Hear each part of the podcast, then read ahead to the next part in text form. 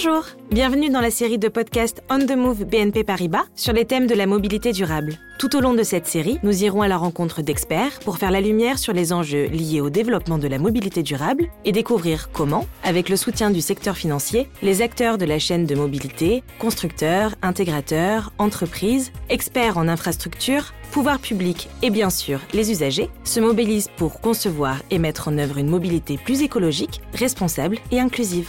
Et ce qui est bien quand on est en mouvement, c'est qu'on a le temps d'écouter. Alors, profitez-en. Aujourd'hui, nous accueillons Mathieu Soulet, responsable de BNP Paribas C-Lab Americas, correspondant de Cardiff Lab aux États-Unis. Bonjour Mathieu, merci de nous rejoindre pour parler des transitions du marché automobile nord-américain. Mathieu, vous êtes reconnu comme un spécialiste de l'innovation au sein du groupe BNP Paribas. Vous travaillez avec les différents métiers du groupe sur des sujets de mobilité, mais aussi avec des entreprises clientes externes. Pouvez-vous nous en dire un peu plus à ce sujet? Uh, Merci Juliette. Donc oui, historiquement, nous travaillons avec les différents métiers du groupe BNP Paribas. L'un d'entre eux, comme vous le savez, est BNP Paribas Arval. Un autre est Personal Finance pour les prêts à la consommation. Et le troisième est BNP Paribas Cardiff pour les assurances. Au-delà de ces trois clients, nous travaillons également avec de grandes entreprises internationales, c'est-à-dire des constructeurs automobiles ou d'autres types de véhicules comme des trains ou des bus, ce genre de véhicules. Nous travaillons également du côté des startups et du côté des investissements pour identifier sur le marché américain des cibles potentielles pour des investissements minoritaires, des startups en phase de démarrage dans l'espace de la mobilité en général.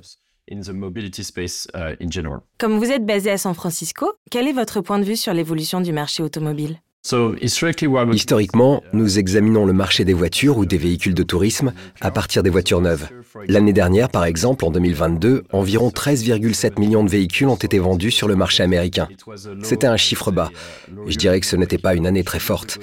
C'est-à-dire qu'il y a quelques années, juste avant la Covid, nous avons atteint 17 millions de véhicules, donc c'est un peu en baisse.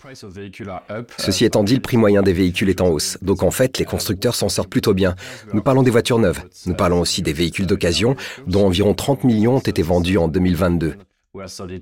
Sur tous les marchés du monde, il se vend plus de voitures d'occasion que de voitures neuves. Et pour vous donner une idée du marché automobile, aux États-Unis, il y a environ 283 millions de véhicules légers en circulation, et l'âge moyen d'un véhicule est de 11 ans. Et c'est un sujet. La moyenne des voitures vendues est un peu différente de celle de l'Europe, puisque la moyenne des voitures neuves est de 45 000 dollars. Donc le prix a augmenté de plus de 20% au cours des deux ou trois dernières années. Il a beaucoup augmenté. Et c'est la même chose pour le marché des voitures d'occasion à environ 30 000 dollars, ce qui représente plutôt 50% au cours des dernières années. Donc pour faire court, il y a moins de voitures vendues, mais leur prix est un peu plus élevé. Pourriez-vous nous donner une vue d'ensemble du marché nord-américain en nous indiquant qui sont les principaux fabricants d'aujourd'hui? Est-ce un marché très différent du marché européen ou asiatique? Si l'on considère le marché américain, les principales entreprises aux États-Unis ne sont pas une grande surprise. Parmi les deux plus grandes entreprises américaines, General Motors est le numéro 1 et Ford le numéro 3. Le deuxième, historiquement, est Toyota. Et ils se battent toujours avec General Motors pour savoir qui est le numéro 1 ou 2 chaque année. Et plus loin dans le classement, vous avez plus d'acteurs japonais et ou coréens. Vous avez des acteurs comme Hyundai et vous avez Stellantis qui, comme vous le savez, était une fusion entre PSA et Fiat Chrysler. Chrysler était du côté américain. Et vous avez Honda, Nissan et Subaru. C'est vraiment un mélange de marques américaines et de marques japonaises et coréennes. Les Européens sont un peu en retard, sauf Stellantis avec la fusion. Comme vous le savez peut-être, en Europe, les principaux acteurs sont Volkswagen, le groupe Renault, qui sont très petits en fait sur le marché américain.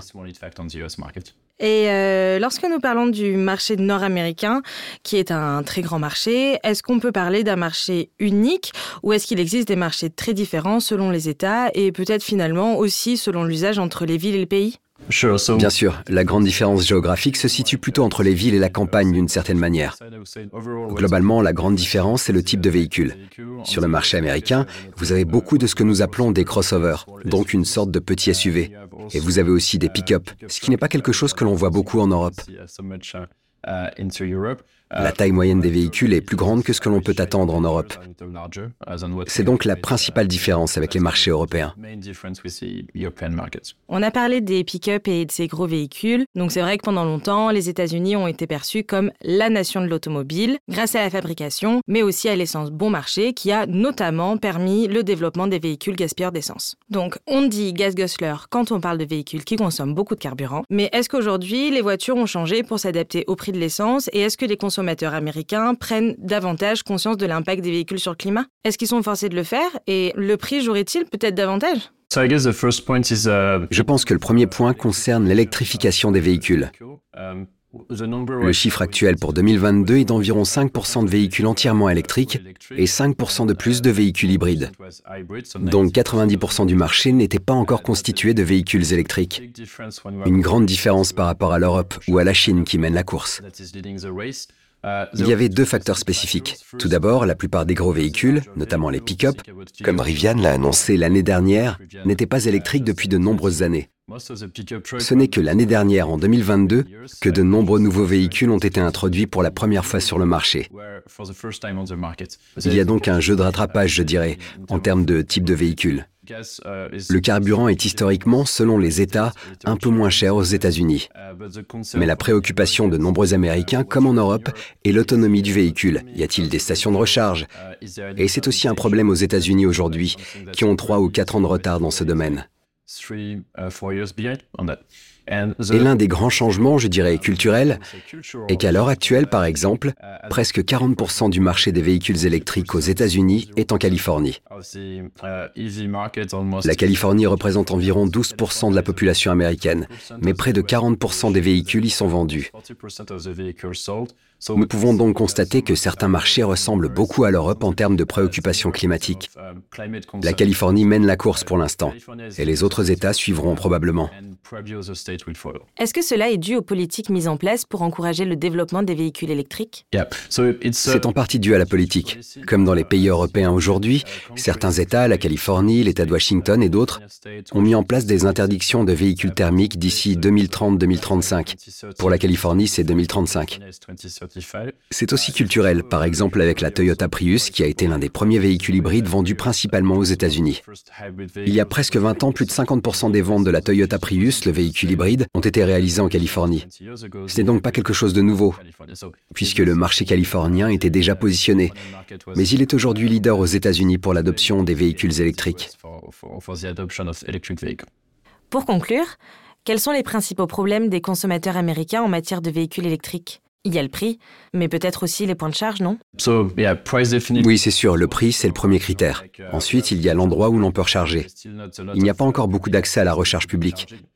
Il y a toujours la question des voyages de longue distance. Comme vous le savez, les États-Unis sont un très grand pays. Donc les gens ont l'habitude de faire de très longs voyages pour les vacances ou simplement pour le travail. Ils sont donc inquiets. Est-ce que ce sera possible? Il y a encore des questions concernant la batterie. Faut-il la remplacer? Comment fonctionne-t-elle? Etc. Donc une certaine éducation est encore nécessaire sur le marché américain pour cela. Vous avez mentionné plutôt le marché des voitures d'occasion. Quelles sont les alternatives aux voitures neuves aux États-Unis? Je veux dire, il y a les voitures d'occasion, bien sûr, mais qu'en est-il du leasing et du partage de voitures? Y a-t-il de nouvelles formes d'utilisation? Historiquement, le marché américain a inventé le modèle de leasing de voitures pour les consommateurs. C'est donc quelque chose qui existe depuis près de 50 ans. Ces dernières années, quelques startups et constructeurs automobiles ont essayé, je dirais, ce que nous appelons un modèle d'abonnement, c'est-à-dire une sorte de modèle de paiement mensuel pour votre véhicule, tout compris avec l'assurance et d'autres choses. Et en gros, vous pouviez arrêter les paiements, reprendre la voiture chez le concessionnaire ou la startup. La plupart de ces modèles commerciaux posaient des problèmes pour changer d'échelle, et beaucoup d'entre eux étaient des pilotes au niveau local. La Covid est arrivée, ce qui n'a pas aidé. Mais maintenant, surtout en ce qui concerne les véhicules électriques, il y a une nouvelle vague de startups et de constructeurs automobiles qui essaient ce modèle parce qu'il pourrait être très approprié en raison du coût plus élevé des véhicules électriques. C'est quelque chose qui est attrayant à la fois pour les consommateurs et pour les détenteurs de parcs automobiles. En ce qui concerne la technologie, diriez-vous également que les véhicules autonomes et connectés sont une option ou sont en cours d'exploration? Sur le marché américain, les véhicules connectés sont presque la norme. Ainsi, tout nouveau véhicule a maintenant une sorte de connectivité à la 5G ou à d'autres options. La grande nouveauté, qui est en quelque sorte unique sur le marché américain, à l'exception peut-être de la Chine aujourd'hui, est le véhicule autonome. Nous en avons déjà sur la route à San Francisco. Vous pouvez les essayer avec une application mobile comme Uber et Lyft. Vous pouvez commander votre Cruise. Cruise est une start-up qui a été rachetée il y a quelques années par General Motors. Vous commandez simplement la voiture. Il s'agit d'une voiture sans conducteur qui vient donc vous chercher. Avant de démarrer, une voix vous recommande de boucler votre ceinture de sécurité. Et après, le trajet se déroule un peu comme dans un Uber. Donc c'est encore un petit marché, c'est-à-dire quelques milliers de véhicules à San Francisco, et c'est testé la nuit, et c'est moins cher qu'Uber. Donc les véhicules autonomes sont en phase d'expérimentation.